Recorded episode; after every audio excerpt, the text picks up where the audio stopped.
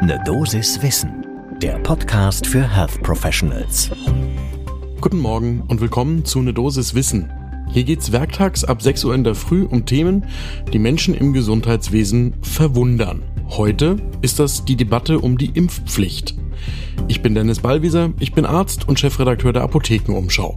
Und heute ist Donnerstag, der 17. März 2022. Ein Podcast von gesundheithören.de und Apothekenumschau Pro. Heute steht im Deutschen Bundestag die Debatte über fünf verschiedene Gruppenanträge rund um die Impfpflicht gegen SARS-CoV-2 auf der Tagesordnung. In Deutschland sind im Moment rund 76,5 Prozent der Menschen mindestens einmal geimpft und etwa 75,7 Prozent zweimal. Das ist nur relativ uninteressant, weil wichtig ist dann die dritte Zahl. 57,9 Prozent gerade einmal sind dreifach gegen SARS-CoV-2 geimpft. Das macht etwa 48,1 Millionen Menschen und damit viel zu wenige. Die Impfquote, die stagniert seit Wochen und wenn man sich bei Expertinnen und Experten umhört und liest, was die so sagen, dann rechnen die meisten damit, dass wir im Herbst 2022 sehr erstaunt, so wie im vergangenen Jahr wieder vor einer Welle im Herbst und für den Winter stehen. Und dann gehen die gegenseitigen Schuldzuweisungen los, woran das alles liegen könnte und vor allem geht dann die Verwunderung in der Politik wieder darüber los, dass man das ja überhaupt nicht hat vorhersehen können. Angesichts der niedrigen Impfquote und einer Omikron-Variante BA2, die sich dominierend durchsetzt und der ausbleibenden Motivation der Bevölkerung, sich impfen zu lassen. Deswegen lohnt sich ein sehr genauer Blick dahin, was denn nun heute im Bundestag von diesen verschiedenen fünf Gruppenanträgen zu erwarten ist, beziehungsweise was da heute diskutiert wird. Das zum ersten Kaffee des Tages. Bundesgesundheitsminister Karl Lauterbach von der SPD hat sich gerade bei uns in der Apothekenumschau dafür ausgesprochen, dass die Quote der dreifach geimpften bis Herbst 2022 möglichst bei 100 Prozent der Menschen über 18 Jahren liegen sollte. Das ist einerseits inhaltlich natürlich tatsächlich wünschenswert, andererseits bleibt das, wenn man nichts unternimmt, auch ein frommer Wunsch. Karl Lauterbach persönlich sieht in der allgemeinen Impfpflicht die einzige Lösung, die Pandemie zu beenden. Und inhaltlich stimme ich ihm da voll und ganz zu. Allerdings hat die Impfkampagne bisher ja nicht zum Ziel geführt und scheint ja auch im Moment nicht wirklich viele Menschen zu motivieren. Bevor nun diese Gruppenanträge im Bundestag diskutiert werden, gab es ja vorher schon eine Auseinandersetzung vor dem Bundesverfassungsgericht. Dort gab es einen Eilantrag, der sollte die einrichtungs- und unternehmensbezogene Nachweispflicht, also die Tatsache, dass man zum Beispiel in Krankenhäusern oder Pflegeeinrichtungen die eigene Impfung dokumentieren muss gegenüber dem Arbeitgeber, dieser Eilantrag, der sollte das also außer Kraft setzen und das Bundesverfassungsgericht hat aber jetzt bereits bestätigt, dass eine solche einrichtungsbezogene Impfpflicht verfassungsrechtlich erlaubt ist. Also das erste juristische Scharmützel um die Impfpflicht ist so ausgegangen, dass eine Impfpflicht, wenn die richtigen Voraussetzungen erfüllt sind, durchaus vorstellbar ist. Das sei der Debatte heute einmal vorausgeschickt. Heute liegen fünf Gruppenanträge vor. Das sind drei Gesetzesentwürfe für und zwei Anträge gegen eine Impfpflicht. Und im Moment ist es völlig offen, ob einer dieser Anträge im Bundestag eine Mehrheit erhalten kann oder ob das der Beginn von Kompromissdebatten ist. Die Anträge unterscheiden sich in dem Ziel, in der Ausführung und in den möglichen Folgen wirklich deutlich und geben so schon auch einen ganz guten Überblick über die kontroverse Debatte in der Bevölkerung allgemein. Das auf den ersten Blick auffallendste und für mich ehrlich gesagt auch verwunderlichste ist, dass die Regierungskoalition, also die Bundestagsfraktionen von SPD, Grünen und FDP, sich nicht auf einen gemeinsamen Vorschlag für die Impfpflicht einigen konnten. Das sagt schon viel aus über die Zerrissenheit der Debatte. So, jetzt gibt's eine kurze und knackige Reise durch die fünf Szenarien dieser fünf Gruppen. Ich sage kurz, wer dahinter steht, was der Inhalt des jeweiligen Antrags ist und wie das Ganze begründet wird. Und am Schluss sage ich auch klar was dazu, was mein Favorit wäre und was meine Erwartungshaltung an die Politik ist. Szenario 1 ist die allgemeine Impfpflicht für alle Volljährigen. Dieser Antrag kommt von Abgeordneten der drei Regierungsparteien, also aus der SPD, von den Grünen und aus der FDP. Da sind Politikerinnen und Politiker darunter wie Dirk Wiese, Heike Behrens und Dagmar Schmidt von der SPD, Janosch Dahmen und Till Steffens von den Grünen und Marie-Agnes Strack-Zimmermann und Katrin Helling-Pla von der FDP. Außerdem gibt's prominente Unterstützer und Unterstützerinnen, wie zum Beispiel Bundeskanzler Olaf Scholz, Gesundheitsminister Karl Lauterbach und Wirtschaftsminister Robert Habeck. Der Antrag ist der weitestgehende und eigentlich relativ simpel. Alle Volljährigen sollen über die Krankenkassen ein Schreiben bekommen, in dem sie bis zum 15. Mai über die Impfangebote, die Beratungsstellen und die verfügbaren Impfstoffe informiert werden. Und dann haben sie Zeit bis zum 1. Oktober, denn dann müssen alle volljährigen Menschen dreifach geimpft oder genesen und geimpft sein nach diesem Antrag. Ausnahmen soll es geben für Menschen, die sich tatsächlich aufgrund medizinischer Kontraindikationen, wie zum Beispiel, dass sie sich gerade als Frau im ersten Schwangerschaftsdrittel befinden, nicht impfen lassen können. Und das Gesetz wäre dann befristet bis zum 31. Dezember 2023 und würde außerdem vierteljährlich evaluiert werden. Die Begründung der Antragsteller rund um Dirk Wiese ist, dass es eben nicht genug sei, bis zur nächsten Welle der SARS-CoV-2-Infektion zu warten. Das heißt, die Impfpflicht soll eine weitere Welle und damit auch weiteren wieder einschränkenden Maßnahmen gerade vorbeugen. Und die Antragsteller begründen das eben auch damit, dass sie sagen, nur die allgemeine Impfpflicht sei das Mittel, die Impfquote zu erreichen, die wir brauchen, um mit dem Virus leben zu können. Die Frage ist ja dann, was passiert eigentlich, wenn man sich dann nicht impfen lässt? In allen Anträgen für das Impfen wird dann Bußgeld als das Zwangsmittel aufgeführt, das dann folgen würde. Damit zu Szenario 2. Das ist die Impfpflicht ab 50 und unter Vorbehalt. Die Antragsteller kommen aus der FDP, von den Grünen und aus der SPD, zum Beispiel Andrew Ullmann von der FDP und Cordula Schulze-Asche von den Grünen und Franziska Maschek von der SPD. Inhaltlich soll es zunächst ein verpflichtendes Beratungsgespräch für alle Volljährigen geben.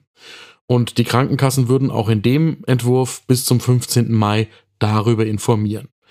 Und dann würde gelten, falls eine Impfquote, die gewünscht ist, dann bis zum 15. September nicht erreicht würde, dann könnte der Bundestag durch eine weitere Abstimmung eine verpflichtende Impfung für alle Personen ab 50 Jahren aktivieren.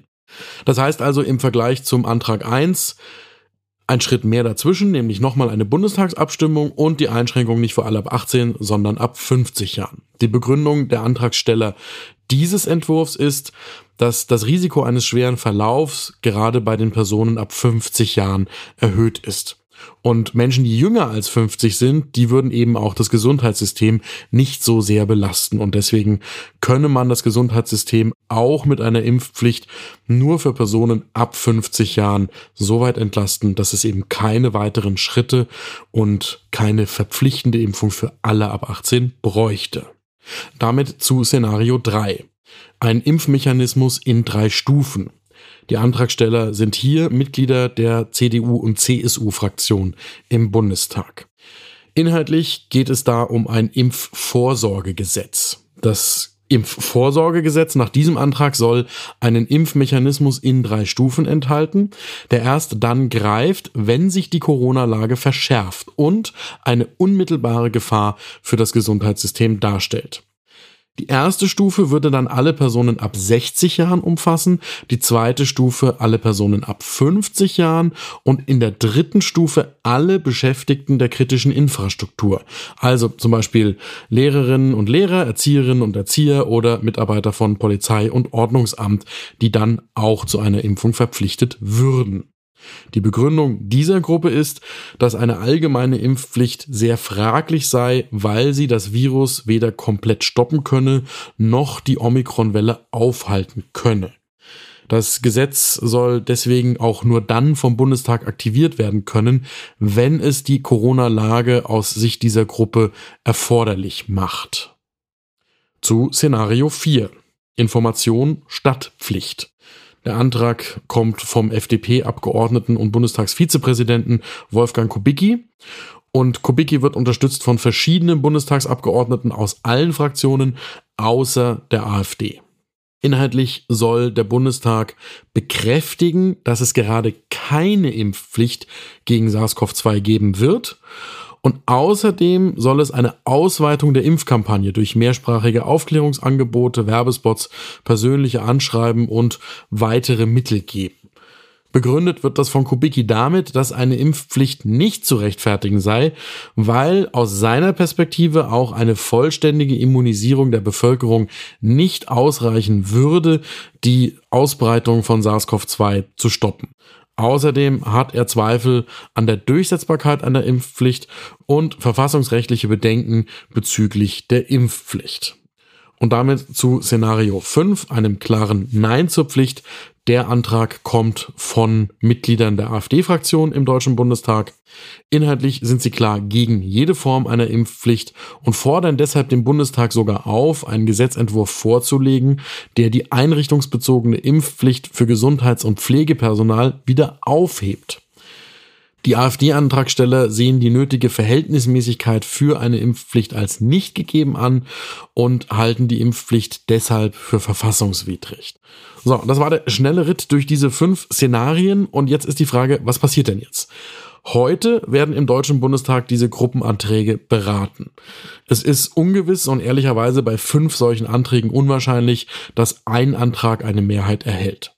Das heißt, es kann durchaus auch noch zu einer Kompromisslösung kommen, einem Gemisch aus verschiedenen Anträgen, falls sich die Abgeordneten darauf einigen könnten. Schlimm wäre es, wenn ansonsten gar kein Antrag eine Mehrheit bekäme, weil dann gar nichts geregelt ist. Wie dann die Abstimmungen erfolgen, die sind im April, das ist noch gar nicht bekannt. Naheliegend wäre aber, dass man zum Beispiel zuerst über den Antrag mit den schärfsten Maßnahmen abstimmt und für den Fall, dass der dann nicht die Zustimmung bekommt, dann könnte man sich eben von den schärfsten zu den milderen Mitteln vorarbeiten. Sollte dann einer der Gruppenanträge eine Mehrheit im Deutschen Bundestag bekommen, dann wird er so schnell wie möglich dem Bundesrat und dann dem Bundespräsidenten vorgelegt und daraus resultiert dann eben ein Gesetz und das könnte dann auch relativ schnell in Kraft treten. Die Debatte bleibt hochgradig spannend, weil sie jetzt ja gerade vor dem Hintergrund rekordverdächtiger Inzidenzen geführt wird und auch wieder steigenden Aufnahmen in die Kliniken. Und deswegen ist einerseits klar, dass die Impfquote steigen muss, wenn das Gesundheitssystem zuverlässig vor einer Überlastung geschützt werden soll.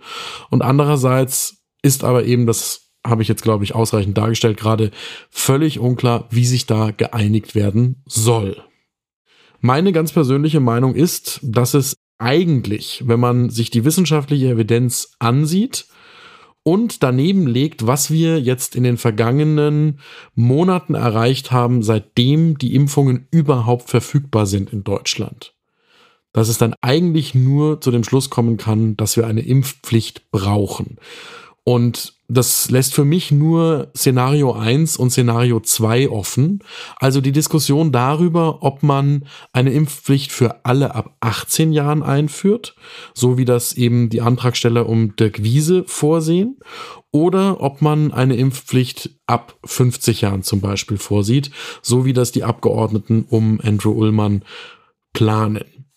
Was ich mich bei dem zweiten Antrag noch frage, ist, warum man dann nochmal eine Bundestagsabstimmung vorschalten will und nicht einfach gleich sagt, wenn wir bis zu einem gewissen Termin, zum Beispiel dem 15. September, das Ziel einer gewissen Impfquote nicht erreicht haben, dann greift einfach automatisch die Impfpflicht.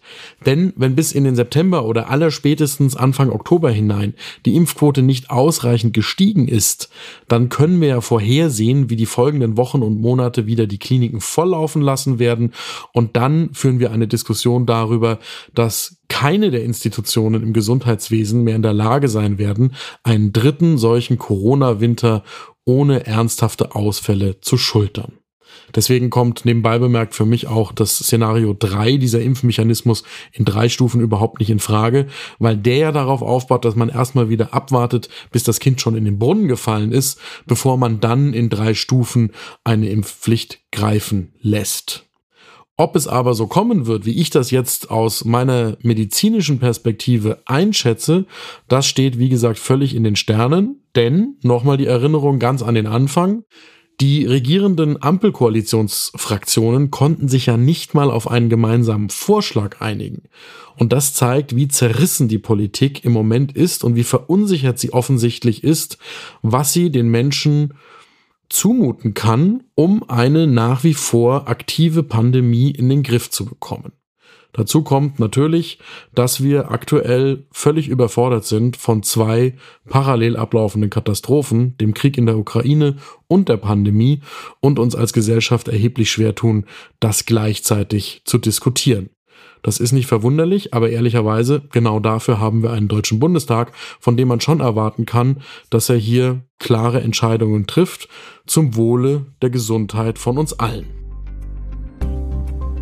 So, das war eine Dosis Wissen für heute. Wir schauen uns die Impfpflicht an, wenn der Bundestag diskutiert und vielleicht entschieden hat. Die nächste Folge von der Dosis Wissen gibt es morgen ab 6 Uhr in der Früh überall da, wo ihr Podcasts hört. Und falls euch dieser Podcast gefällt, dann folgt uns doch und verratet es Freundinnen und Freunden, damit auch die gut informiert in den Tag starten. Ein Podcast von gesundheithören.de und Apothekenumschau Pro.